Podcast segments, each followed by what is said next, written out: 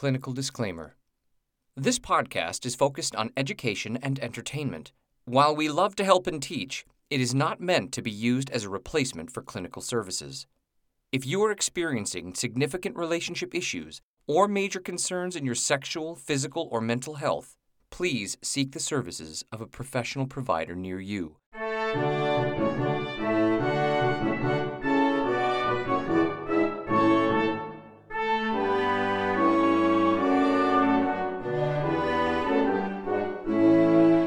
Welcome to the University of Pleasure. Where we have sexual conversation to help build a happier nation. I'm Dr. Tara Jansen, licensed psychologist and certified sex therapist. And I'm Jeremiah James, and I'm just a guy who likes talking about sex.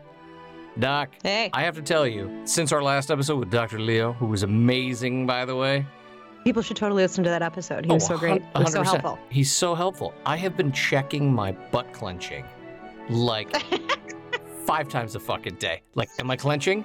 Is my pelvic floor too tight? And if you don't know what I'm talking about, listen to that episode you'll understand.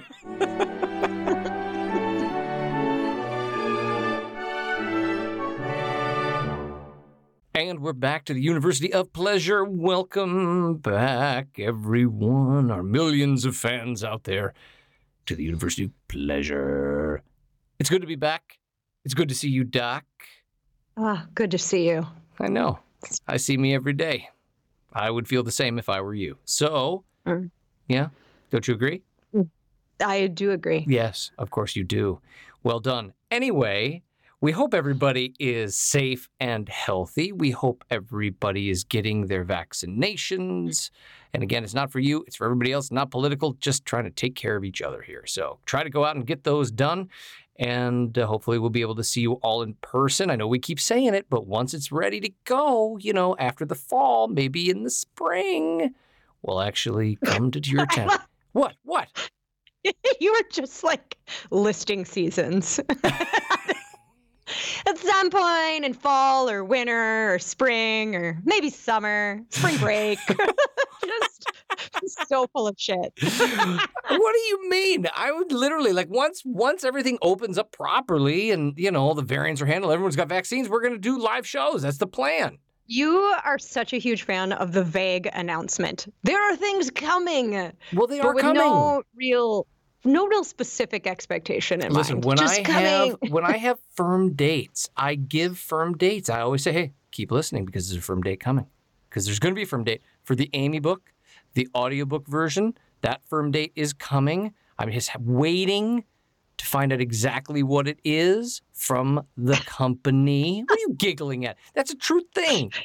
But I think the the audience might get more usefulness out of your announcement when you actually do have a firm date. This is to keep them up to date that there is going to be an update. Okay, all right, we should move along. I feel like we have differences of opinion on this. well, we hope everybody is well. Today is one of my favorite type of episodes, as we all know. So we're going to jump right in. Doc, Ugh. you know Ugh. what it is. And if you've listened to the University of Pleasure, you probably know what's about to happen. It is thumbs up, thumbs down day for the doc. Good advice or bad advice? And I found a little book here that um, I'm sure you're going to actually know what this is, like because it's, well, I mean, we'll see if you know what it is. Do you, was, do you want to explain what this? Do you want to just in case people have just started tuning in? Do you want to explain what this segment is? no, why don't you explain it? Go ahead.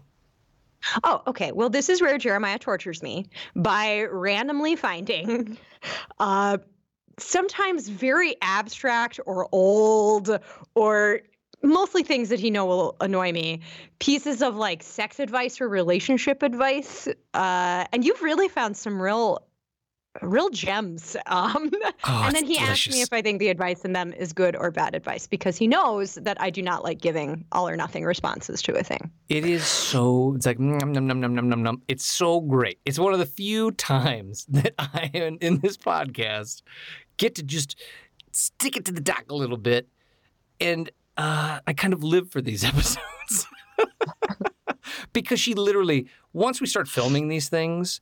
You know, you will Oh. get to see her squirm. Like she hates it. She hates. She just wants to be in the gray. it seems like you purposely find things that I often w- will be uncomfortable or you know are going to like really rile me up. And I have a suspicion that today is not an exception. It never is, Doc. It never is.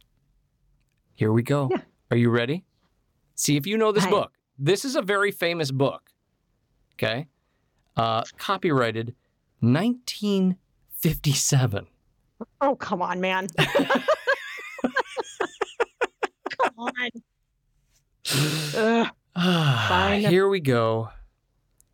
Plain Facts About Sex by Eugene B. Moses, MD, a doctor's frank and complete guidebook for teenagers. Oh yeah. We haven't talked about like teen like teen sort of sexual health stuff. That's like well, that's a good topic. So we'll see what comes of this. I'm not gonna lie. Given the year, the copyright year, I have some concerns that some of this may be a bit outdated. So well, I mean, if the sex ed I got from my parents is any indicator, if they read this book, then uh, I think you're going to have some struggles with the advice in here. So I'm going to want a thumbs up, thumbs down from the doc. So here we go. We're going to start at chapter six The Sex Morals of Today's Youth, circa 1957. already terrible. Already- Older people. Whenever I hear Oh, What was that? sorry. I Whenever gonna you hear what? whenever, whenever I whenever I hear the phrase sex morals, I already go, oh man, this is not this is not the direction I'm super excited about. But please, please proceed. Are you ready now? Are you ready I'm- to be just hammered with 1957's knowledge for sexual teen youth? Sure. Okay. Yes. My guess is uh, teen youth that they're probably hoping won't be sexual, but yeah. you are Kativo, core composer. Okay, here we go. Older people have a tendency to say this generation of young people is going to the dogs. But then every generation has been going to the dogs since the dawn of history. When your parents were the younger generation, their parents said the same thing about them. But if the younger generation is as bad as it is supposed to be, most of the blame can be placed on the parents' shoulders for not having given their children a proper moral guidance. Ooh, hot burn, Eugene Moses. Sorry, Right? Doctor Doctor Moses. Dr. Moses. Something tells me he's probably not alive anymore. But then I'm to feel really bad if he's like 105 years old and like I didn't, I should have We're giving him research. shit right now. Yeah, Yeah, exactly. that's probably not great. The vast majority of teenagers today have high standards of morality. There are some, though, who are quote unquote fast. The boys who take out girls for one thing and one thing only, in quotes, and the girls who have the reputation for going to the limit. These are the ones who, because they do not value moral or civil laws, get into trouble and come to the attention of the public. Ooh, Mhm. wow. You see Already, this is very feels a little judge, not a little, a lot judgy. And It's very, harsh. listen, it's the 50s, and he just wants to make sure that you don't do anything, do nothing. You have to have a strong moral compass, Doc. Okay? because they don't value moral or civil laws. Like that's a very overreaching statement. Well, okay. in a lot of states, you know, back then, I mean, and even some states now, was isn't it illegal to like have anal play and stuff like that? So I mean, it was look, like illegal. It was like illegal to do nearly everything sexual. Exactly. so, yeah. So civil laws, and clearly they are, you know, moral degenerates. So many times they Also, are the like, can we products just of really clar- Also, can we just really clarify? They they were not actually moral degenerates. It just was more an indication of the values of the time, and maybe some of that judgment was actually harmful and problematic for some folks trying to young folks, some teens trying to figure out their sexuality. Well, I mean, maybe, but this guy is also a doctor, and what he says has value, and we're not there yet. So I'm going to ask you for thumbs up and thumbs down. And that was kind of already a thumbs down, which was very direct, and I kind of dug it. So I'm going to take that as Doc already says two thumbs down. what I well, what I'm saying is, yes, well couched in the times, some of that messaging around that stuff, that, you know, I work with older adults. Some of that messaging is messaging that's still part of the root of sexual struggles that people are having today, or messaging that they did hand down their kids and they took with them. And it's part of why a, I'm very busy all the time, and B, um, that, you know, the stuff that we talk about, like why people struggle in the way that they do around shame and sex. Because, you know, like you think about statements like that, like that's a pretty strong statement. You don't value moral or civil law if you have you know, certain like sexual drives, urges, or behave in a way that's like not expected or atypical of you. Just saying, already setting a stage for some problems. I mean, I I would have to agree with you on this, Doc. It's definitely two thumbs down. That's what the doc is actually saying here. So, back to what the other doctor had to say. Many times, they are the products of bad conditions at home. These conditions having nothing to do with whether they are rich or poor, but more often than that, they are what they are because of the bad influence of the company they keep. Can we pause on that? Sorry. I'm going to have a lot to say, I think, about what this doctor's opinions are. Just, I need to prepare everyone for this. so feeling, I feel, I tell often I'll talk to people about like really pay attention to your your body, and I feel like my fists are clenched very tight, and my up to my ears, and I think that that suggests that I'm feeling a little stressed about some of the things that you're saying. Um, oh, so joyous! So, this is uh, this is why I love uh, these episodes. Huh? That's why I love these episodes. I know because they make me so. I get like I fall into it every time. I never should have agreed to this segment. we give you exactly what you want from me. No, this idea that like God, this messaging around like having sexual wants, needs, interests, things that, uh, you know, like, like that, you know, when we people are going through puberty and adolescence, you know, their body is sending them all of these very real cues. Not everybody, but a lot of people's bodies are sending them a lot of cues around being really interested in sex and sexuality. And that's really part for many people where that kind of have you ever seen uh, the show Big Mouth? Of course. Yeah, it's brilliant. You know the, shame, the shame monster. Oh, the shame monster is so right? good.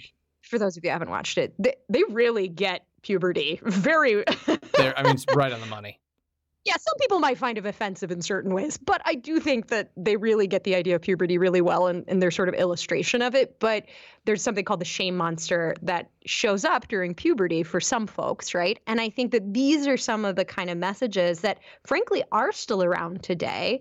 And they might be more subtle and less egregious than they were then. That teens at the beginning of really their sexual development start to internalize right away. You know, like this idea that if somebody's engaging sexually in a way that someone maybe doesn't approve of or someone else sees as problematic, that somehow that has to do with like assumptions that that's a bad home life or bad influence. Like maybe it's not just like, oh, I don't know, biology. Well, right? I can honestly tell you. So th- when I was younger, living in upstate New York, there were girls in, you know, we lived in like a track housing area, right? Then there were some, you know, kids from, you know, uh, a poor part of or, or like a, a, lower income socioeconomic status level. Yeah, how am I supposed to say this? I don't want to be offensive. They they they, you know, they they they didn't have a lot of money. I think you're I think you're talking about maybe lower income or people with lower socio socioeconomic status. Thank or... you very much. I just want to make sure we're very clear. I never want to, you know, I don't want to say something that comes across as disrespectful, but you know, what you just said and then my mother would be like, "Well, you know, because they come, you know, they don't they're from that. They don't have a lot of money." And so, so it kind of like harks to right, like what we're talking about right here. You know what I mean? And then, you know, of course, there was a whole thing of like, don't have sex, Jeremiah, until you're married. It's for making babies, and it's what Jesus loves. yada yada yada. Just didn't quite gel with me, and uh, clearly I didn't stick into those guidelines. yeah. well, well, to your point, right? Like your mom's attitude around that, like children that have like, or teens that have, or people that have like a reputation, right? Like, like to that point, like associating that with a certain, like, quote unquote, class of people or type of people. Because what that does is it assumes about sexuality that it's something that is specific to socioeconomic status or that it's something that's specific to race, class, gender, when in reality, lots of people have sexual needs, right? Like sexual experiences and have these sort of experiences across all of these kind of, um, you know, different elements of diversity. But we really have pigeonholed certain people or certain groups of people into like oh these are the people that have these type of experiences. And this that messaging is very real. And frankly in many ways it's very still real today. Yeah it's a shame. It's a shame. So doc yet again says two thumbs down. She, she gets so annoyed when i do it. I love it. Okay. So some boys who are poorly adjusted and unsure of themselves try to compensate by pretending to be something that they aren't, by exaggerating or more often simply boasting. They try to build up their reputation of being a ladies' man in the belief that this makes them more attractive to girls. You probably know some of these so called wolves. Maybe you admire or envy such a boy imitating his actions and or repeating what he had said he has done as if you had done the same thing. If you're doing this to make yourself more attractive to girls, don't. You're defeating your purpose. Girls do not want to hear what you have to say about other girls. What do you think of that, Doc? Wolves. I'm not us wolves. wolves. Uh, there's so many gender biases and like oh, oh biases oh, oh. and like yeah, so much. There's so many gender biases as well as like, and I understand that it's like in the time, but also so many like like heterocentric beliefs, right? Like just the idea that like everyone's only liking like you know everyone's only heterosexual. There's just so many limitations to all of the things that are being said here. But if i may i kind of want to be a little bit like hey dr eugene stay in your lane. Why are you talking to people about flirting? Like this is not this is not plain facts about sex. This is dr eugene's what seem like dr eugene's opinions. Like flirting behavior with teens yeah. I don't know if I'm reading that correctly. No, I mean, I mean, to me, it's coming across more of opinions. It's not coming across like there are studies done at the you know University of Harvard that show that blah blah blah. It's just kind of like here's what I think about boys and yeah. girls who are teenagers. They're degenerate and they just want to screw, yeah. and you shouldn't do that because you have no morals if you do that. Right, but the problem is is this person has doctor in front of their name, right? Which means that people read this book or parents or teens and then they take it as real, right? Like some people do, not everybody. I always encourage critical thinking and analysis, right? Absolutely you do. But it's like especially maybe at the time and i'm not going to lie i could go in a really long soliloquy about like this is this is an md but like in the field of psychology there were lots of psychologists that had or psychiatrists that had doctors in front of their doctor in front of their name that just kind of like said shit and then people took it as fact and ended up being kind of harmful.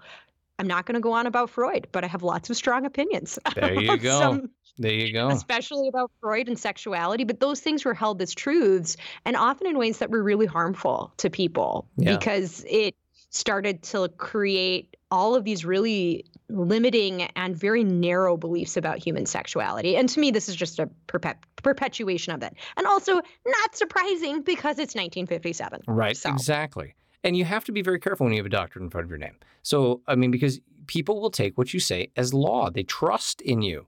And that's why I'm always very careful being Dr. Jeremiah James of Lovin.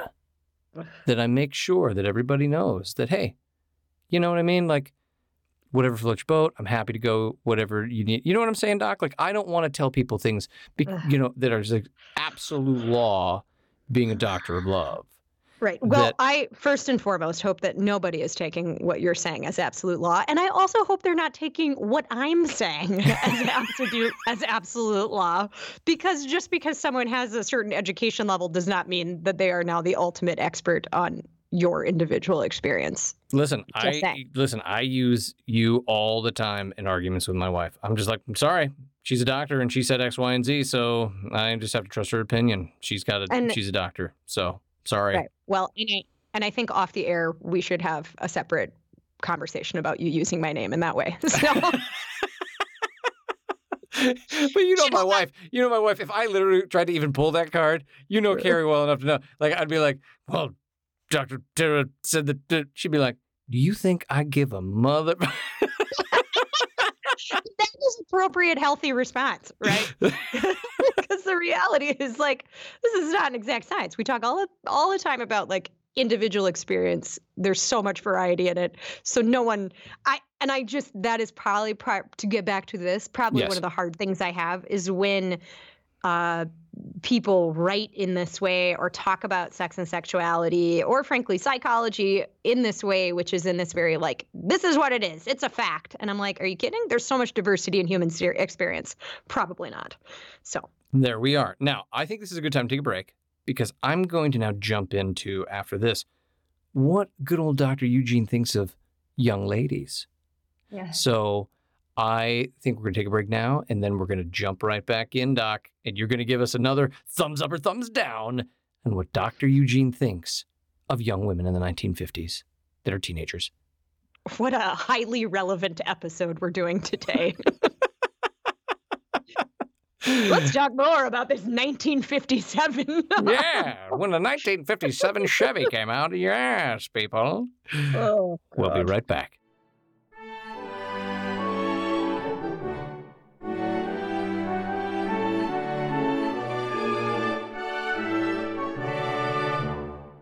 And we're back, folks. I know you were all dying with anticipation to know what Dr. Eugene has to say about young teenage ladies in the 1950s. I know I'm excited to talk about it. I know the doc is chomping at the bit just to know what this guy had to say about teenage women and sexuality in 1957. Something tells me you might not give it a thumbs up, but I mean, I'm just guessing. So here we go. There are some girls who feel that in order to be popular, they must do the expected thing. Oddly enough, most boys don't expect anything. okay well no all right I just can't. No. So that oh, that one's really hard for me to tolerate that idea. Because, because okay, there's lots of problems with that statement. Yeah. But my no, right, is that when we are a normative part of development is trying to figure out our place in peer groups as part of like how we develop our identity. And it's really normative while painful also really normative to be like hey what's expected of me in these social situations? And that is across gender i do not think that only girls care what people think right? I think that that is across gender i think people care about expectations. People especially teens adolescents young adults and frankly full grown adults i still care all right? So like See? I I think as people, especially in that age range are developing, it's really normative to be like, hey, what's expected of me, and then to feel pressure to fall into that. I do not think that that's a gendered experience. Well, Dr. Eugene disagrees. He Well- thinks that clearly uh, women care about this stuff and men don't, and we hold no expectations of what happens in the bedroom. So, um, you know, ladies got to get on board in 1957, okay? Got to work on that. So, shall I continue? I mean, I guess if you have to. Even the boy with the reputation of being a wolf has a basic respect for girls, in spite of all his bragging. How far he will go depends entirely how far the girl lets him go. I'm sorry. Oh, come on. I'm sorry. I couldn't even, I couldn't even I finish it. You to explain why that's a problem. I'm sorry. I'm sorry, folks. Normally I can keep it together, but this that was just so brutal. You picked this book. You please explain why that statement is a problem. Well, we live in a world now, uh, which is clearly not 1957, where there has been much evolution in uh, the respects of consent. And consent uh, is not how far. I'm sorry, I don't mean to laugh because it's a horrible thing, but it's just the fact that this was written down on a eh, on a page, like explaining that like it's law. So to say how far he goes will depend entirely how far the girl lets him go. Like that is madness. I, I mean, by any standard or evaluation, I, I gotta I'm gonna go out on a limb here and say I don't even know that in the 50s that would be common to say like how far she lets him go. Like, I don't know. That's a pretty that I, I would I would say that that was a. I mean, and I wasn't alive in the 1950s, so you know. Otherwise, you look great. yeah, thanks. Uh, but um, you know, I think I think that that has been actually often a, a, a, popular experience, right, or a popular sort of opinion, or at you least so? a like opinion that then? has traction, that has gotten un. I think uh, not helpful, but traction. This idea that like it is up to like boys that idea like boys will be boys and it's up to girls to decide when it's over and if it goes too far that's on the girl because she should have stopped him like there's so many problematic elements she should have stopped him. She shouldn't have worn that short skirt. She shouldn't have looked so sexy. yeah like She was but here's the inviting it. Here's the thing, as much as this like drives me really nuts and it really does, like I feel itchy, like I just like all over, it's giving me hives. but I think that, which is why you enjoy it so much, this is like like this is a piece of history, right? And we're looking at a piece of history that is a popular sort of sex education idea. And like we probably, if we searched through, we could find many sex ed books later than 1950s i'll tell you that that are saying really similar things. And these are belief systems that people are still fighting against right? So this isn't like so ancient history that like you know everybody's like oh well we all know that's total bs no like some people legitimately still carry around some of those beliefs or have been heavily impacted in their lives by them and then now carry some maybe emotional or you know psychological distress as a result of some of these things. Like for instance you know i've worked with folks uh, across generations but some folks who really had some pretty traumatic and difficult sexual experiences because they didn't know what to do and maybe they got pregnant at a young age or maybe they had a sexual experience they didn't want to have and because of their gender right being like female identified that then other people were like well that's on you Which is madness. Like that's on you. Oh, that's just yeah. It's all your fault. Like like I just listen. Even for me, it makes my skin crawl. I'm with you, uh, yeah hundred percent. Yeah, I wish Laura Rademacher was here because you know she has visited for our two episodes around the complexities of consent, right? Hi, and it really, Laura, your best Hi, friend. I'm your um, best. it really, I miss it you. really, it really speaks to that kind of piece that like you also like sometimes people don't know what they want in the moment, and this idea of letting somebody Curious that some- consent. Curious Ye- consent. yeah, And uh, right, or the people on like the spectrum. sometimes See, I listened to that. I was paying attention. Did you see that? I pulled that out. Boom. Like reached for it. It wasn't even that far away. Like I just was like, yoink. Curious consent. That's what we're talking about right there.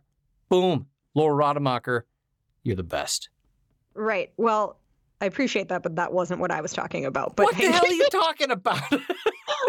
talking about is this idea that, like, you know, part of the difficulties that people may have around consent, right, is not always knowing how to communicate that they're uncomfortable, right, or feeling like they're communicating that un- they're uncomfortable and that's not being read, right? So, like, if we think about this idea of letting someone go too far, that supposes that if sexual activity goes beyond where someone is comfortable, that, like, that somehow there wasn't an error on the male end of the spectrum right? Like somehow that that only could possibly be because someone like in this case they're talking about cisgender boys and girls that a cisgender girl didn't appropriately well, that's because, that. um, you know, uh, uh, LGBT and all that didn't exist back then. Back then, it was just, you know, your dad's friend lived with his best friend, you know, or he was the choir director, you know.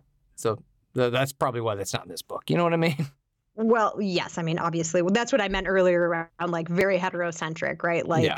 assuming that everyone is uh, heterosexual, like just sort of ignoring a lot of the variety of these experiences, but also to say it's really, it's just really an upsetting book, Jeremiah. At the end of the day, the answer is just that this is an upsetting book. So Doc says two thumbs down. Well, I've got a little bit more to read here, and then I'm I'm going to want your full review. Okay.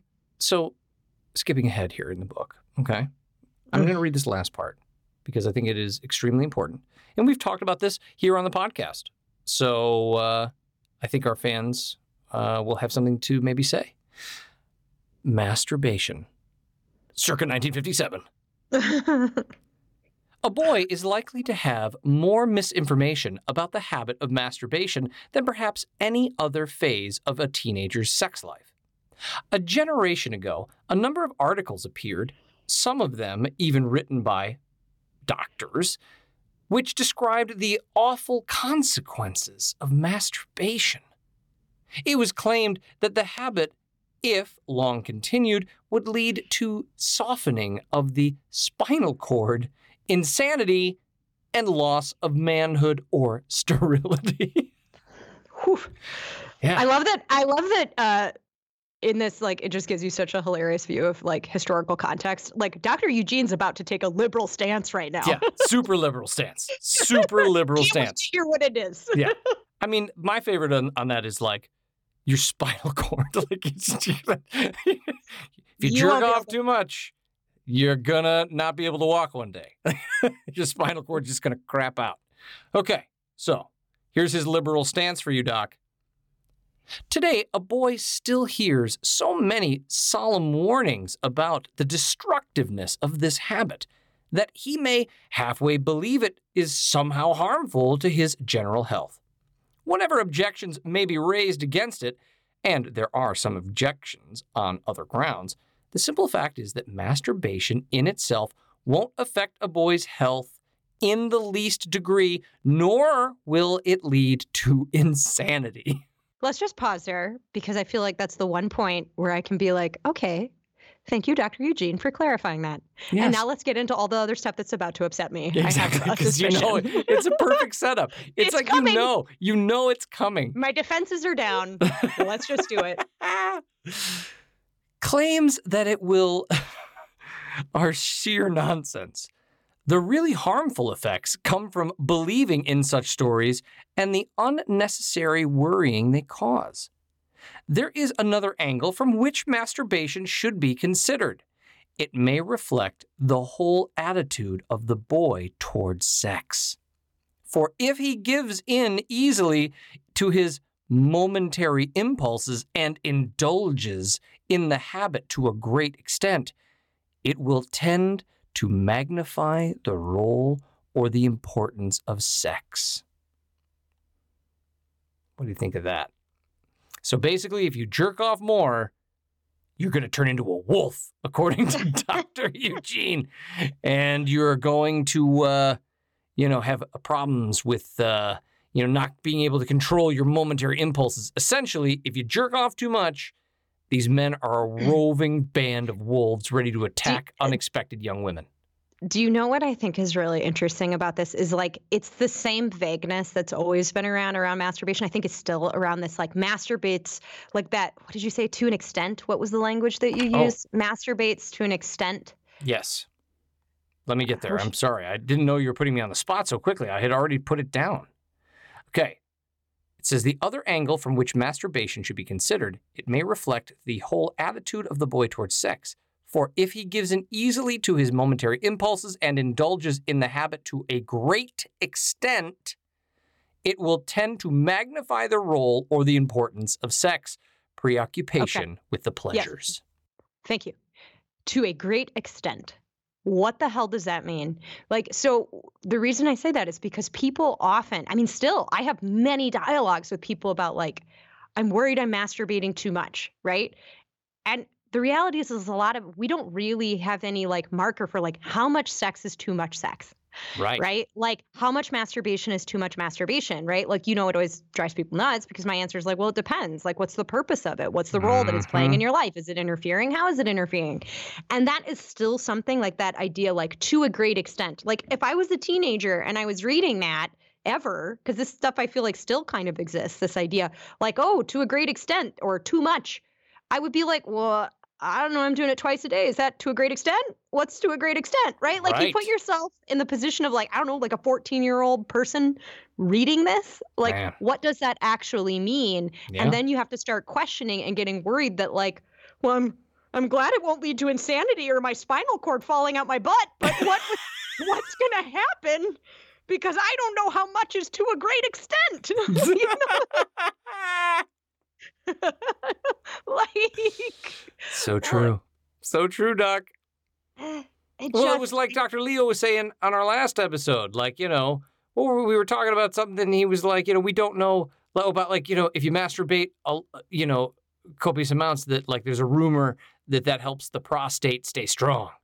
And I was like, is that true? And he was like, well, we don't really, you know, know like how much is a lot, how much, you know. You know, and Yep. so this is kind of that same type of scenario. See, yet again, paid attention. Just want to say, Good just want job. to say, I feel like you pay attention to the guest experts much more than me. That's probably true. I'm trying to be at my best behavior with them, so I'm really, really engaged. Yeah, you are really trying. I see Yeah. that. I see that in you. I give you credit. I, Thanks. I'm pleased that you can behave for company. Good.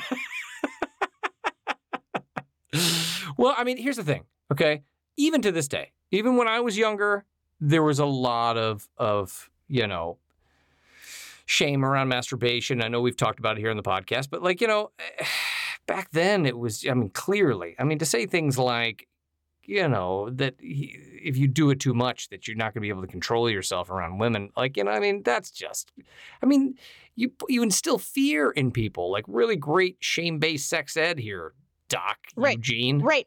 Yeah. Well, also, as an aside, sometimes masturbation can be a useful t- tool to meet some of your sexual needs so you don't rely too much on a partner then to meet those, right? Correct. Like, so sometimes it's actually rather than like creating like it's not like a like a lawnmower like engine that you're starting where it's like I turned it on now I can't turn it off you know like it's more this idea that like that might be another way to meet a sexual need that actually is really healthy and really helpful Yeah. and doesn't actually create this like idea of like total then uh, what's the word that i'm looking for like you know uncontrollable behavior with another person right, Right, which is not right. to say that if you don't masturbate that's a risk either i'm just saying Mhm. that it can be a really healthy way. So the the irony of that is notable. But can I ask you a separate question because you have this? Is there anything on this chapter about girls masturbating? Is it even mentioned? How very fascinating. Isn't that interesting, Doc? I was Right. wondering if you were going to ask me that. How very fascinating. Yes. Right. It's such a and and I think that like, you know what's really interesting is I've worked and I'm thinking about the timing of this and I actually am thinking about how does that impact older adults? How does that impact different generations in terms of how they've explored their sexuality? And I think about a number of cisgender women that I've worked with like maybe over the age of 50, 60 that like have come in really, you know, having struggles uh knowing what it is that they like sexually maybe you've never learned to orgasm. Don't get me wrong tons of people i don't want to like say like nobody over the age no no cis women over the age of 50 know how to orgasm. Plenty do right? But like or know what they like sexually. Plenty of people do. But there are many women that i've worked with that have been like i don't know what i like because i was never given permission to learn that right? And then that might be causing relational struggles with a partner who's like well, why can't you tell me what you want? Why can't you tell me how to get you off? Well, because you were maybe given some permission by Dr. Eugene here to try it out for a little bit and figure out what you liked and what helped you feel good. But I'm not even mentioned in the freaking chapter. Not even right? there. Like, like my, and it's really funny. I give this, I don't know if I've talked about on this podcast, you know, like when you think about even now, I think a really good sort of like, uh, way to like point out gender differences is like let's say you're at a dinner party and you go to a dinner party and you sit down and you know it's you're there and let's say the hosts have um, a young cisgender son right? And they might be like ah yeah timmy's yeah, Timmy's upstairs. You know, he's been in his room a lot alone lately. We all know what he's up to, right? Right, And then it's like right. everyone, some people at the table might be like, "Well, that's kind of awkward," but people will laugh. But most of the people at the table will know what we're ta- they're talking about. Of course. But if you change the gender and you you have those same hosts, let's say they have a cisgender daughter, right? And they say, "Oh, well, Sally's up in her room a lot. You know, spend a lot of time alone up there. We all know what she's doing." The reality is that not everyone at the table is going to know what they're talking about. Some people are going to go, "What's wrong with Sally? What is she doing in her room?" Yeah. Some people, some people will go, "Are they suggesting she's masturbating? This is kind of weird, right?" Like right. you're going to have a totally different reaction, and that's today. Oh, hun- Right. listen, even you just saying that, like genuinely, just you, you putting it out there in that way, like you said about the boy, I was like, yeah, guys, you know, just jerking off, you know? And then you were like, switch the gender, and I was like, oh, that would never happen. No one would ever Right. say that. I mean, it might happen in certain circles with people Ah, that very are rare. really right. But I mean, don't get me wrong. I hang out with a lot of sex therapists. It might hang out in my circles, but like you know, it may not. In a lot of homes or a lot of dinner parties or whatever, if you create that kind of scenario, you know, and never mind talking about like people with non-binary identities or trans identities or things like that, right? Like there's just very different permissions given to who gets to masturbate and when they get to explore pleasure. And that's a very real thing. And that's still a very real thing now. Well, there you have it, folks. As we wind down to the end of this episode, the doc gives Eugene two enthusiastic thumbs down. Would you say so, Doc? Would you say they're thumbs down? I mean, you know, Let me just speak for you. It's fine. She says two thumbs down. I if I take that that this book and put it in context of 2021 and would I give this book to people to read now and say, "Hey, really take a lot of this advice seriously?" The answer would be no. Right? but if you put it in historical context, I don't know. We could read a bunch of books from 1957 and he he made this legitimately may have been a guy that got in a lot of trouble for saying that you wouldn't like, I don't know, die of some horrible disease if you stop masturbating, right? Like Yeah. Dr. Eugene could have gotten in a lot of trouble for some of those statements. Like that's a very real thing It that could true. have happened. That I don't know. that is very true. He could have been very controversial for his time. Right. And, you know, so it's hard to like take something out of history and to be like two thumbs down because like the historical context does kind of matter. But would I recommend, do I think that these, uh, and again, we didn't read the whole book, right? But like the stuff that you're talking about, do I think that that messaging, regardless of historical context, impacted people and in certain ways maybe helped set up situations for people where they felt more shame or had more struggles and then maybe pass some of that same messaging along to other people? Yeah, I'd say that there's some problems in some of There's a, the a- a couple of issues. A couple of There's issues. a couple in this. And as always, I really appreciate you. One of these days, you're gonna like bring me a legitimately good. There's so many great sex advice and like relational like. That's not And I fun. Why would that be fun for me? That's like that's there's nothing fun about bringing a book where you're like, I totally agree with all of the so things then that we they should say. change. We should change the segment to like bad advice. Listen, you're a good sport as always, Doc. It was so good to see you as per always, and truthfully, thank you for all that you do for everybody. I know I say that off uh, almost every episode, but it is true. I know you're getting back into in-person sessions, and uh, so keep on rocking and rolling and helping people, and that's just awesome. And uh, just remember, folks, anything I say is law because I'm Jeremiah James, the Doctor of Love. So must believe everything. I say because I have a doctorate in front of my name, right, Doc? No, all of that is false. Okay. Please engage in critical thinking about anything that we say on this podcast. Such a just, you just ruin everything. I know that I do. And that is what brings me that's what brings me great joy, Jeremiah, is taking those things away from you. the ultimate player hater, the Doc. Well, thank you everybody for tuning into this episode of the University of Pleasure. And uh, again, please take care of yourselves and take care of each other and uh, just be kind to one another. And we will be uh, talking to you again next week. But we won't because we're going to be on vacation. Right, Doc? Yes, we are. So, have a great vacation, Doc. Have a happy 4th of July. You have a happy Fourth of July. I said that so aggressively. I you have did. one. You have one. You, you will have a happy 4th of July. Or else. Sorry. I hope you have a lovely 4th of July. Thank you. Take care, Doc. Talk to you Take soon. Take care. Bye. Bye.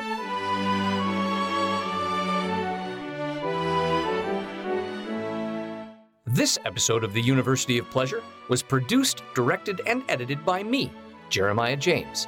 It was written by Dr. Tara Jansen and me, Jeremiah James. The University of Pleasure theme music was written by the incomparable Robert Felstein. Additional multimedia support by associate producer Kyle Binkley. And please remember, we want to be as inclusive as possible of the diverse experiences of others here at the University of Pleasure. So please email us your suggestions for topics that might be suited to you directly, questions, feedback, or just really great sex stories at contact at universityofpleasure.com. And if you enjoyed this episode, please remember to like, share, and subscribe to all of our social media.